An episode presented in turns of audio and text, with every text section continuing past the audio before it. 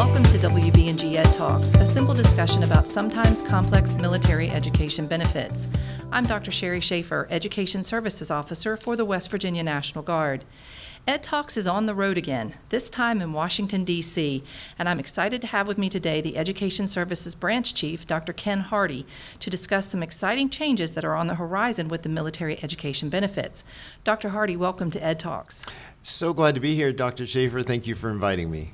So it's good to be here at National Guard Bureau. This is where the magic happens in terms of policy and legislative changes. So let's take each benefit federal tuition assistance, credentialing assistance, and so forth and break down what you see coming down the pike. So, for instance, federal tuition assistance has some new system changes coming, correct?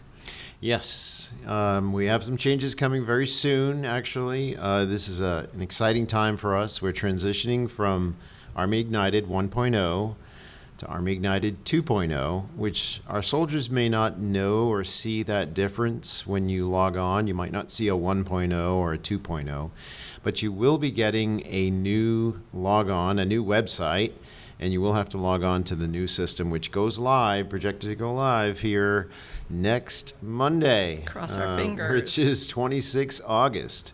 Uh, well, it's actually 26, 29 August. So on 26 August, and I'm not sure how soon you're airing, but uh, soldiers uh, using Army Ignited, the current system, will end. Um, and you will no longer be able to submit a request for FY22 TA as of the end of that's the end of this week, um, and you will see that system go away. All right, you'll still be able to access it, but you won't be able to do anything in it. Um, the new system again kicks off on Monday, 29 August for our, our soldiers to begin requesting their FY23 TA requests. And it's going to look different, it's going to feel different. Uh, there'll be different functionality. Schools will no longer submit enrollment files. So, whereas before you enrolled with your school and the school would send that enrollment file through Army Ignited, and then you'd request TA once those enrollment files came through, be different. This is going to work for some of our soldiers who were around when Go Army Ed was around. It'll this will have a little bit similar feel and functionality to our previous system prior to Army Ignited called Go Army Ed. Uh, so our schools are going to hopefully be much more um, appreciative of the new system. It has less work for them. Easier to use. Easier to use for them. They don't have as much uploading. They do have to upload degree plans still, um, but that'll help soldiers uh, help them with to, towards degree completion as well because all those courses will be loaded and then simply they follow along the degree plan clicking uh, which courses they want to apply their federal tuition assistance against. So we're pretty excited about it. Our counselors are getting accounts as we speak this week. Uh, our ESOs across the states and we're just getting ready to kick off a new year with a new policy. All of our, our the funding constraints with the program are anticipated to stay the same, so it'll stay a 16 credit hour program at $250 a credit. Um, no plans to change that anytime real soon. DoD has talked about some changes in the future to increase those limits. That'd be um, nice. Which would be great. Um, we've been at 250 for well over a decade. Um, I'd love to see that 16 credit hour limit go away, as I'm sure our soldiers would too. Uh, but Army still has uh, an intent to keep that policy restriction in place in the new system. Um, so in, until that changes, we're subject to the those two limits: 16 credit hours and $250. But for some soldiers who may recall, you couldn't uh, pursue a master's degree if you had used FTA uh, for your bachelor's degree until you completed certain schooling. Right. It was called tiering. So there was a tier one and a tier two those tiers go away in Army really? Ignited 2.0. Really? Oh yeah, so that's kind of kind of a good change for soldiers. Don't have to worry about having to complete um, that additional education requirement. And another thing that some soldiers might really appreciate is the GPA um, average that you had previously, as well as your semester hour total that you've used uh, FTA for. You know you have credit hour limits. Mm-hmm. Um, are going to go away, and you're going to come into the system with a fresh slate. So, really? so your GPA that's is cleared out, your semester hour limit's cleared out. Now, of course, you still can only get one degree at each level. Um, so you know, how many courses they want to take. But it, you still, uh, you, for those that might have had some constraint there with their G, previous GPA, or maybe running against that, that semester hour limit um, on total hours that they're authorized to use, um, that might be uh, might be some happy news. Catch a little break, right? Maybe, yeah. so, what does this mean for the credentialing assistance program? So, for credentialing assistance, we're looking forward to bringing that into Army Ignited 2.0, and I'll refer to it as 2.0 just so for clarification. Right. Um, in honor about October, October 1st, they're hoping to bring that in. So, uh, soldiers right now can't submit requests. Uh, we closed CA for FY22 a few weeks ago, and 23 is is basically still pending. Um, the focus was to get TA functional, and that's the goal for the 29th of August to get to get us all functioning in TA in the new system. And then all efforts, once that's all working good, uh, we'll shift to CA to kick off CA in the new system. Like I said, on or about um, 1 October. Now, soldiers can still go in, by the way, just so for, for, some clarity, soldiers will still be able to go into Army Ignited 1.0 and see what they've submitted, previous requests, previous historical use.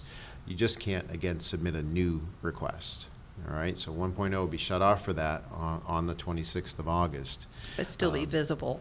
Still visible, and we don't know how long. So if you do have reason to go in there or want to see some stuff, the plan is is to import all of your historical information into 2.0 um, over the next couple of months, and then eventually phase uh, phase out 1.0. I know in West Virginia, I've been counseling soldiers. If you're having issues at this point prior to the 26th, Mm-hmm. Go ahead, take screenshots, take notes. So just in case, Just in case it doesn't come over. historical documentation. Mhm. Yep, Yep. we've been telling we've been telling our counselors too. Anything that's in 1.0, do it, act in action as many of those requests as we can uh, before the 26th when everything goes away. So Yeah, I was trying to do one here this morning from NGB, so. Oh, yeah, yeah. Trying to help one of our soldiers this morning. So what about GI Bill? What do you see happening with those benefits, the, the short term and the long term? So GI Bill is uh, you know a very different program run by the VA. Um, we do have some some flexibility with our kicker program, of course, for 1606. Um, but there has been some movement to transition 1606, which is the MGIB Selected Reserve, uh, into post 9/11, which is very exciting because we have a lot of soldiers who haven't deployed, right, haven't served on Right. active duty, and they only get that MGIB uh, 1606 uh, Selected Reserve program. It's a it's a it's a good program. It's a good option, uh, but obviously we know it pays much less per month, right, and provides mu- much less in benefits for soldiers. So our hope and our plan, our long-term plan, is to create a one GI Bill concept. Uh, we're working with the VA on this. VA has proposed legislation on it. Uh, we have proposed legislation on it, and we hope to just come to agreement in terms on what that new legislation will look like. Uh, what tier would reserve component soldiers come in at? Um, we know that active duty soldiers come in at 50% once you have 90 days of qualifying service for post 9 11. Mm, and that's the question. So, where would we bring reserve components in at? You know? Would it be transferable too? Well, yeah, all the rules, would they all still apply? Um, so we're working through those details. Um, we have a proposal in there uh, where reserve component service members would come in at 20%, and then they would grow to 30% after three years, and then 40% after six years, and then keep the benefit um, for life uh, once they reach 10 years of service. So that's what we're hoping works. Uh, we're really working with the VA on this um, to try to come to agreement on what that one GI Bill would look like. What would our reserve component members be entitled to? Because this is not just Army National Guard. This is all seven reserve components. So Hmm. it's definitely not just an Army National Guard initiative. So we hope that that's what that's what the future will be. Um, makes it easier for the VA to administer, for counselors to administer, and it, it expands benefits for our reserve component service members. And you said it would essentially then sunset 1606 Yep. and 30 as well? Uh, 30 sunsets anyway uh, in in 2025, I believe it is. So s- 30's on So the way to gonna go. sunset. So we're like, well, right behind it should be 1606, and let's just let let's have post 9/11 be the benefit of choice for all service members. But there has to be some equity to it, and that's that's where we're struggling a little bit. You you know there are differences in active component and reserve component benefits. There are differences, but it's where is it fair? You know, and the VA wants to keep reserve component members at 20 percent. Uh, and we just we don't feel that that's that's appropriate. We want to we want reserve component members to at least get up to forty percent through their service, just like active component members tier from fifty to hundred. We want our reserve component members to tier from twenty to forty, and then as soon as you have ninety days of active duty service, you'll click you'll jump right to fifty. So I guess we cross our fingers and see what happens. we see what happens. Yeah, we'll keep fighting. So. Yeah.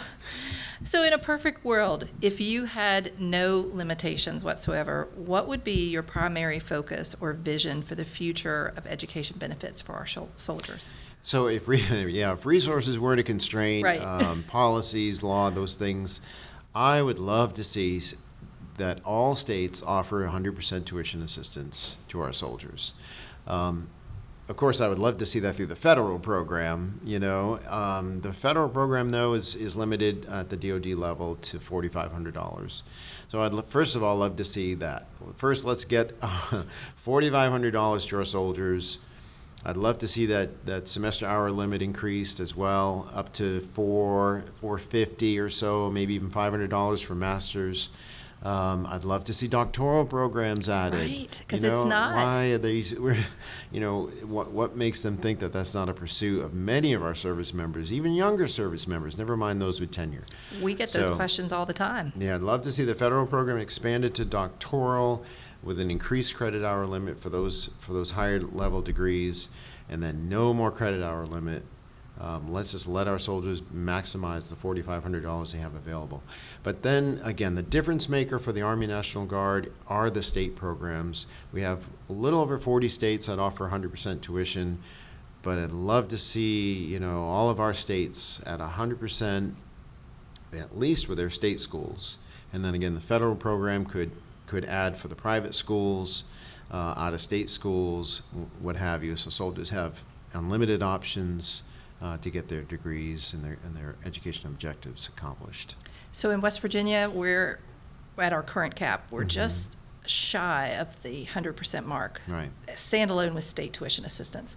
If you add in federal TA, it'll get you, excuse me, way above that number. So you'll have money left over. That's Now, private schools, no. Right. But for the state schools, yes. That's good. Yeah, so, and, and, you know, we're hoping someday it might increase too, because the, Mhm. the costs continue to go up. Those tuition caps at the school keep going up every year. Yep. So if you could give one piece of advice to our soldiers in terms of education and/or using their benefits, what would that be? So, um, but my doctoral dissertation was actually on low graduation rates for military members. Uh, when the analysis, when I did the analysis to even come up with this topic, um, it's not a hugely significant difference between a military member and a and a just a, a non-military member, but it is a difference. Um, graduation rates were probably as low as 40% versus more in the 60% range for for non-military members. Why is that? Right? Right. So I started looking into those reasons, and one of the key reasons I noticed was, believe it or not, was awareness. Awareness of benefits that they're eligible Really? for. A lot of them won't even start the program because they feel it's there's it's too daunting, the cost is prohibitive. I'm never going to get there. I don't have the resources to even get there, or I start and I run out of resources, right? And that's true, right? A lot of our programs, unfortunately, don't fund all the way. I well, we get a 16 credit hour program with federal, right? So that takes care of a semester. What about the other semesters, right? Especially for states that don't have the uh, a state TA program. So I, but I will tell you, it is. And we talked about vision. My vision is again for soldiers to get through their get their degree, whatever that is, whatever their goal or objective is, whether or not it's an associate, a bachelor's, a master's, or a doctoral degree, with as least out of pocket expense as possible. So, how do you do that? right? That's that's the question. Soldiers are. This is not an easy.